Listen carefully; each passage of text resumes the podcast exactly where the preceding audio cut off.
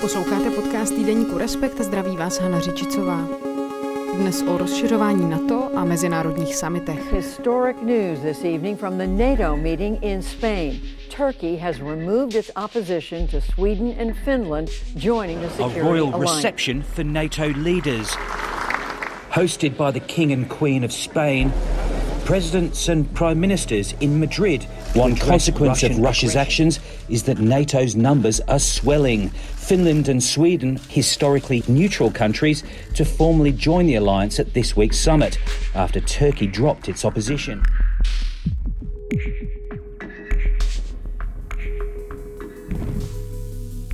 Turecko přestalo po šesti týdnech blokovat vstup Švédska a Finska do Severoatlantické aliance. Obě země už dostaly oficiální pozvánku do NATO. Za jakou cenu tam ale vstoupí?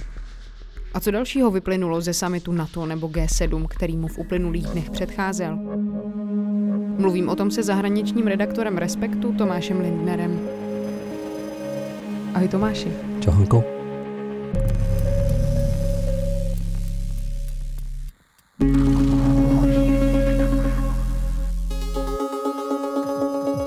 Tomáši právě skončil další summit NATO v Madridu. Určitě si ještě schrneme a dostaneme se k tomu, co z něj vlastně letos vyplynulo, ale ta nejzásadnější věc je asi to, že Turecko přestalo po šesti týdnech blokovat vstup severských zemí, tedy Švédska a Finska, do Severoatlantické aliance. Co turecký prezident Erdogan za to požaduje a co to vlastně pro tyhle ty kandidátské země znamená? No vlastně uh, Turecko před těmi šesti týdny uh, dá se říct, že Švédy i Finy uh, překvapilo, protože všichni počítali s tím, že jakmile ty ve severské země oznámí svůj záměr vzdát se té dlouhé době jako své neutrality v mezinárodní politice, takže uh, ten proces zbližování snad to bude hladký uh, a to se vůbec nestalo. A Erdogan tehdy a turecká vláda tehdy vlastně představili docela dlouhý seznam s různými požadavky, které se zdály být skoro nesplnitelné, které po, po Švédsku hlavně a po Finsku požadovali. Co to vlastně bylo za požadavky? My jsme si pozici Švédska a Finska a důvody jejich neutrality rozebrali v jednom z předchozích podcastů Respektu, který určitě ještě najdete v podcastových aplikacích a taky na našem webu respekt.cz, ale pojďme si trochu přiblížit, co tedy vlastně Erdogan po Švédsku a Finsku požaduje. Úplně ta hlavní věc se týkala uh, švédské a finské uh, podpory z Erdoganovo pohledu uh, kurdských aktivistů nebo kurdských skupin. Konkrétně vlastně uh, vyčítal uh, Švédsku um, i vyzbrojování a finanční pomoc skupin syrských Kurdů, to znamená organizací, které jsou známé pod zkratkou uh, PYD, PYD a IPG, a které prostě vládnou docela rozsáhlým oblastem na severo východě Sýrie. Nazval vlastně Švédsko hlavně jako hnízdem teroristů, doslova, kdy tvrdil, že někteří jakoby kurčtí extremisté z jeho pohledu teroristé mají podporu švédských politiků, mají vliv na chod švédského parlamentu a švédské politiky. Turecko požaduje jejich vydání, protože jsou stíhaní z, z teroristických přečinů a Švédsko i Finsko blokují jejich vydání do Turecka. Takže ta velká část se týkala Kurdů. Část požadavků se týkala také organizace, která je teď v Turecku známá pod zkratkou FETE. My ji známe spíš jako Gülenisty, což je taková islámská, islamistická sekta, která dřív byla s Erdoganovým režimem nebo s Erdoganovou politickou stranou AKP už se zpětá. Pomáhala jí vlastně získávat v Turecku moc na úkor toho vojensko-sekulárního starého establishmentu. Později se s Erdoganem rozešli a Erdogan vlastně tyto Gülenisty um, obvinuje a vidí to tak jako naprostá většina Turků, i těch, kteří Erdogana úplně rádi nemají, uh, ze zasnování toho neúspěšného uh, pokusu o státní převrat v roce 2016. Někteří z přivrženců uh, těchto gulenistů, včetně jako některých novinářů a provozovatelů nějakých gulenistických médií, také vlastně působí, působí ve Švédsku a on požadoval vlastně uzavření některých jako těchto médií, vydání některých gulenistů, kteří jsou obvinováni v Turecku z terorismu a tak dále. Další z požadavků se týkal toho, že Finsko i Švédsko vlastně měli zavedené jako de facto embargo na vývoz zbraní do Turecka, což byla reakce na turecké vojenské ofenzivy na sever Sýrie a Erdogan jako chtěl, nebo Turecko chtělo, aby toto embargo bylo, bylo ukončeno. Tak, tak je to asi ve zkratce. A když se ještě na chvilku zastavíme u těch organizací PYD, YPG, Erdogan říká, že to jsou teroristé, nebo že je to zkrátka nějaká extremistická skupina. Dá se to takhle opravdu objektivně chápat? A nebo se ty interpretace, kdo je podle švédské strany a kdo je podle turecké strany terorista, liší? Je to trošku složitější, což eh, doufám posluchače neodradí, ale myslím, že to stojí jako za tu malou odbočku. Že v Turecku existuje docela známá skupina PKK, kurdská strana pracujících, která v 80. let vedla vlastně násilné povstání proti tureckému státu. To násilné povstání bylo vyvoláno jaký vojenským převratem v Turecku, po kterém vlastně nová turecká vláda tehdy vyloženě zakázala používání kurčtiny nejenom jako na veřejnosti, ale i v soukromí ten ozbrojený boj PKK byl takovou jako reakcí na to. A, takže to je jako nějaký jako, jako kořen, že existuje tato PKK. Ten souboje PKK a tureckého státu se vyžádali vlastně za minulých uh, 40 let uh, celkově asi 40 až 45 tisíc uh, obětí a vlastně turecká veřejnost uh, vnímá terorismus a ty kurdské separatisty jako to největší jako bezpečnostní ohrožení jako země, celistvosti země. V Turecku je hodně zakódovaný takový, taková obava jakoby z rozpadu země, z toho, že i nějací třeba vnější aktéři se snaží jakoby Turecko jako rozbít. To je opravdu jako hodně, hodně rozšířený eh, v turecké společnosti narrativ a, a strach. Tak to jsou tedy ty turecká, kurdská PKK. A teď uh, tuto PKK vlastně um, i západní spojenci um, Turecka v NATO považují i Evropská unie považují za teroristickou organizaci. Zároveň eh, je hodně hlasů, eh, které byly potvrzené i nějakým soudním rozsudkem jako Evropského soudu, že ta PKK nebyla jakoby stanovená už dneska teroristickou organizací úplně jako správným procesem, že to bylo jako trochu politické rozhodnutí. Takže i na tom jak vládne jako jistá neschoda, ale PKK je teroristická organizace, vnímá tak, eh, taky Česko. A eh, PYD a YPJ jsou tedy organizace, které jsou na severu Sýrie v kurských oblastech a Turecko je vnímá jako odnož eh, PKK, jako vlastně součást toho jednoho tělesa teroristického, zatímco západní Evropa, Spojené státy, NATO je považují za jakoby jinou organizaci, odlišnou organizaci a kterou eh, pomáhali částečně i vyzbrojit v minulých eh, letech, eh, protože se tato organizace syrsko-kurdská ukázala být jakoby nejefektivnějším a nejspolehlivějším jakoby spojencem v boji proti tomu takzvanému islámskému státu, proti ISIS.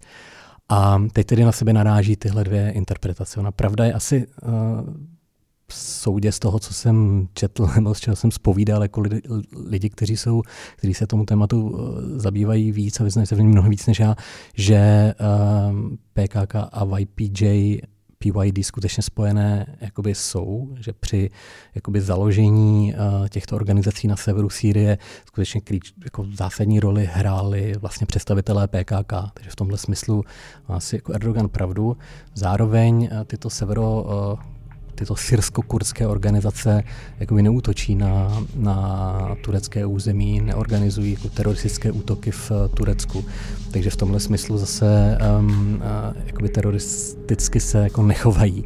A primárně jde skutečně o nějakou jako samozprávu, autonomii uh, v té své oblasti, oblasti Sýrie. Takže je to trochu složité na to říct úplně tu jako jasnou, jasnou odpověď na tu otázku.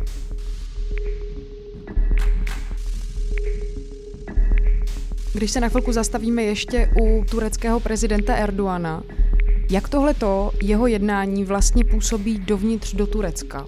Pokud se to dá nějak schrnout. V Turecku je zhruba 70% inflace, je tam hospodářská krize. Jaká je teď vlastně jeho pozice? Může to třeba tu jeho pozici posílit nějak ve společenském vnímání? Hmm, já myslím, že toto je jako jeden z klíčových motivů, který stojí za tím, co jsme teď pozorovali v minulých týdnech, protože skutečně Erdoganova osobní popularita klesla vlivem té ekonomické krize, která je skutečně zásadní, velká, táhne se už dlouho a i preference vlastně těch dvou politických stran, té neoislamské AKP, ze které sám Erdogan zešel, a jeho koaličního partnera, takové jako radikálně nacionalistické, radikálně pravicové uh, MHP, tak jejich preference jako hodně klesly. Příští rok budou v Turecku parlamentní i prezidentské volby a řekněme, že ty, ty dva modely chování, které teď Erdogan ukázal, prostě na tureckou veřejnost fungují. On se zaprvé sám vlastně postavil um, jako těm západním spojencům, ukázal, že, je, že se s ním musí mluvit, že je potřeba mu ustoupit z těch požadavků a že je jako důležitý. Takže vlastně jako zabrnkal na takovou tu strunu národní hrdosti, to se, to se mu povedlo, jako takový nějaký protizápadní jako sentiment je v Turecku docela rozšířený i mimo jako tábor Erdoganových uh, voličů a spojenců. To je mnohem jako širší uh, záležitost, takže tímhle může získat uh, zpět nějaké ztracené voliče nebo i nové voliče. A zároveň jako je strach z kurského separatismu a taky prostě daleko, daleko přesahuje ty tradiční jako Erdoganovo voličské vrstvy, takže, takže i v tom smyslu, že zase nějak se mu podařilo um, oslabit uh, kurdské uh, separatisty, uh, tak to mu také přinese jako nějaké jako body v žebříčcích popularity. Takže určitě mu to na domácím poli pomůže, že vlastně v, mu Švédsko a Finsko jako aspoň na papíře, aspoň v tom podepsaném memorandu těm jeho požadavkům ustoupili. Hmm. A když říkáš na papíře, tak jak vlastně na to může reagovat Švédsko a Finsko? Dost pravděpodobně, aby se dostali do Severoatlantické aliance, tak uh, už se asi rozhodli, že to takhle přijmou a že na ty jeho požadavky přistoupí. Co ale třeba právě ta poměrně velká kurdská menšina, která právě v těchto těch severských zemích je? Hmm, uvidíme, no. Ve Švédsku je asi 100 tisíc Kurdů. Uh, někteří poslanci mají vlastně uh, kurdské kořeny. Ta současná menšinová vláda vedená sociální demokracií, tak eh, vlastně eh, získala důvěru jenom díky jako většině jednoho hlasu, který patřil zrovna jedné eh, kurdské političce, která si výměnou za podporu vlády vlastně vymínila to, že Švédsko bude dál podporovat kurdské skupiny, takže to jsem sám zvědav, jak to, jak to půjde dál. Zároveň ale Švédsku už 11. září čekají jako nové volby, takže tam po nich asi se bude jako skládat úplně nová politická většina a, a uvidíme. A zároveň, jak jsem mluvila o, těch, um, o tom, co to přesně, co se přesně bude dít, tak um, že um, Finsko, Švédsko, Turecko podepsali memorandum, které odblokovalo to turecké ne a uvolnilo cestu uh, těch severanů do, do NATO. V tom memorandu uh, se píše, že Švédsko i Finsko zpřísní svoji protiteroristickou legislativu, to se už děje. Zajímavé je, že ve Švédsku by k tomu došlo asi i nebýt, uh, nebýt uh, Erdoganovo tlaku, protože švédská protiteroristická legislativa, uh, jestli jsem tomu dobře porozuměl, tak v minulých letech dokonce i komplikovala stíhání některých jako sympatizantů ISIS, jo, že byla skutečně jakoby mnohem um, benevolentnější než, než jinde v Evropě, takže k tomuto zpřísnění dojde. Zároveň um, Švédsko uh, a Finsko řekli, že teď už tedy jako nebudou blokovat export zbraní do Turecka, uh, ale je otázka, jak, jestli jako k nějakému reálnému exportu zbraní do Turecka opravdu jako z těchto dvou zemí jako dojde, protože Turecko je zvyklé nakupovat zbraně bez tak jako odinut, takže možná jako zase tak jako reálná změna taky nebude, že to je spíš takový statement na papíře. Zároveň Švédsko a Finsko podepsali, že ne, přestanou podporovat jakoby výrazně ty syrské, syrské Kurdy, nebo ty organizace PYD, YPJ, jenže zároveň ně asi jako zbraněmi dosud jako také nepodporovali, nebo jako ty důkazy nejsou úplně jasné, nebo přesvědčivé, které k tomu zatím podává Turecko a finance, které jakoby od ze Skandinávie do této oblasti plynuly, tak plynuly často spíš do nějakých jako nevládních organizací nebo humanitárních organizací, které tam působily. Takže možná taky jako reálně nedojde k jako tak velkému, jakoby, uh, velké změně. Takže ještě uvidíme, co vlastně z těch na papíře jako jednoznačných ústupků Turecku, co se vlastně jako opravdu promítne do, jako do reality. Jo. Jestli že Švédsko, Finsko slibují, že budou s Tureckem více spolupracovat na vydávání těch uh, zmíněných uh, jako podezřelých z terorismu.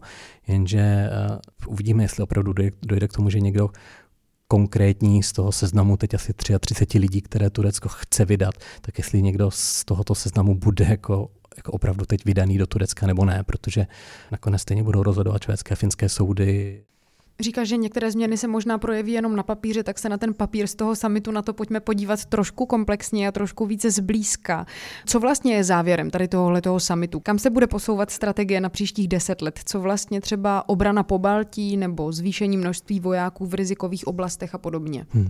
To jsou vlastně jiné body, že jedna věc bylo to memorandum čistě finsko, švédsko, turecké, které otevřelo vlastně jakoby cestu členství těch dvou severských zemí v, v NATO.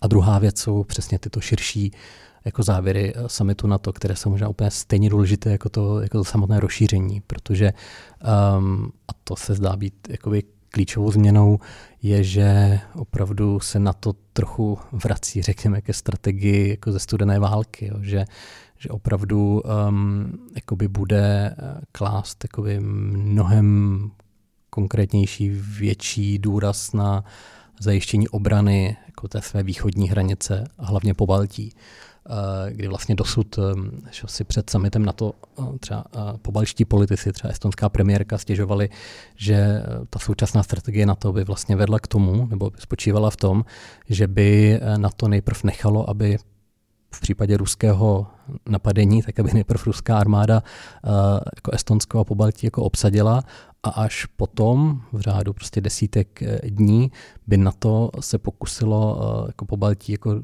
vybojovat zpět.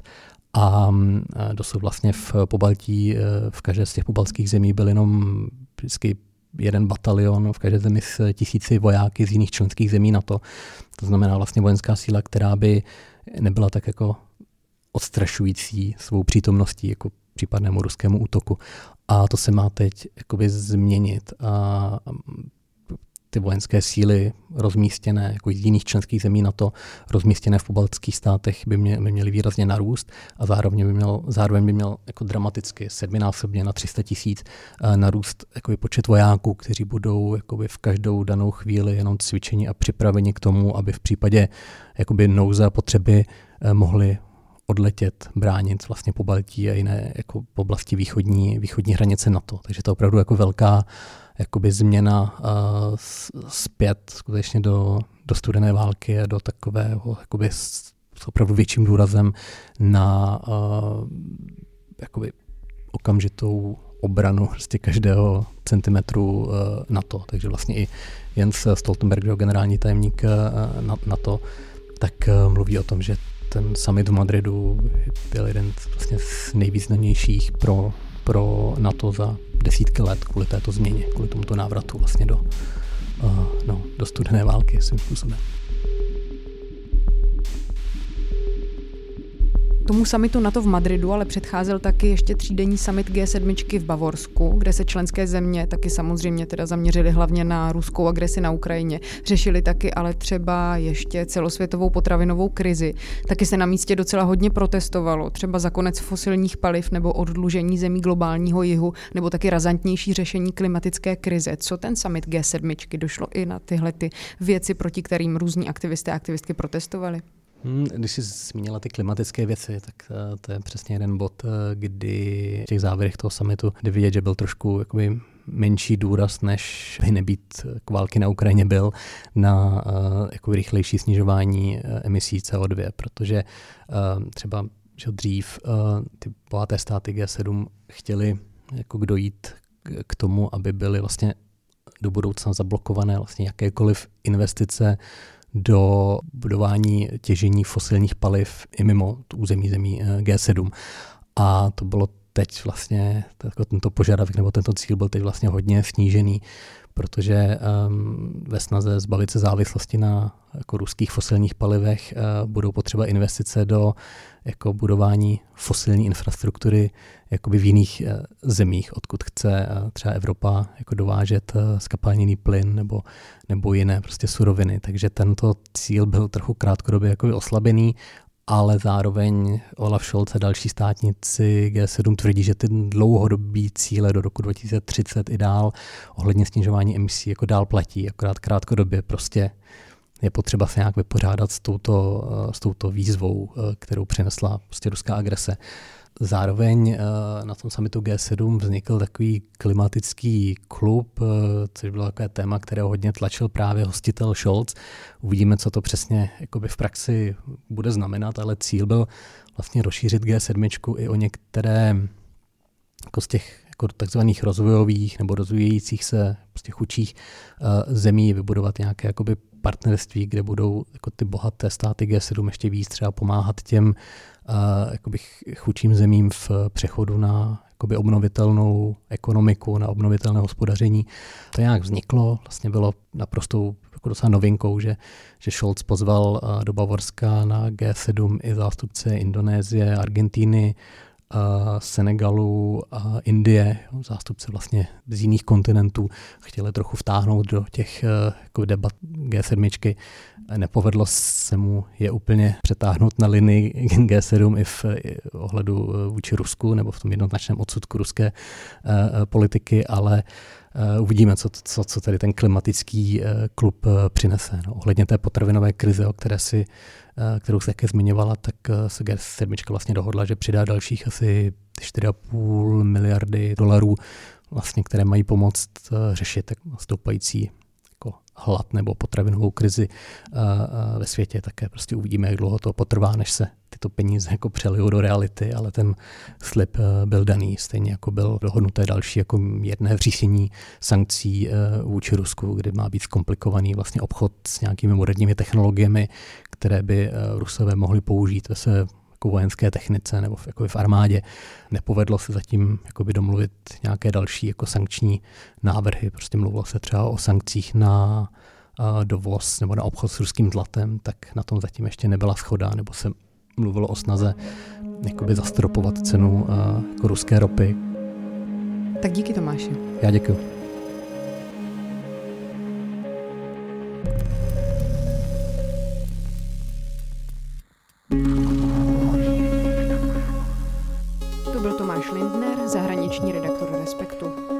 Rozšiřování Severoatlantické aliance se věnujeme i na našem webu Respekt.cz.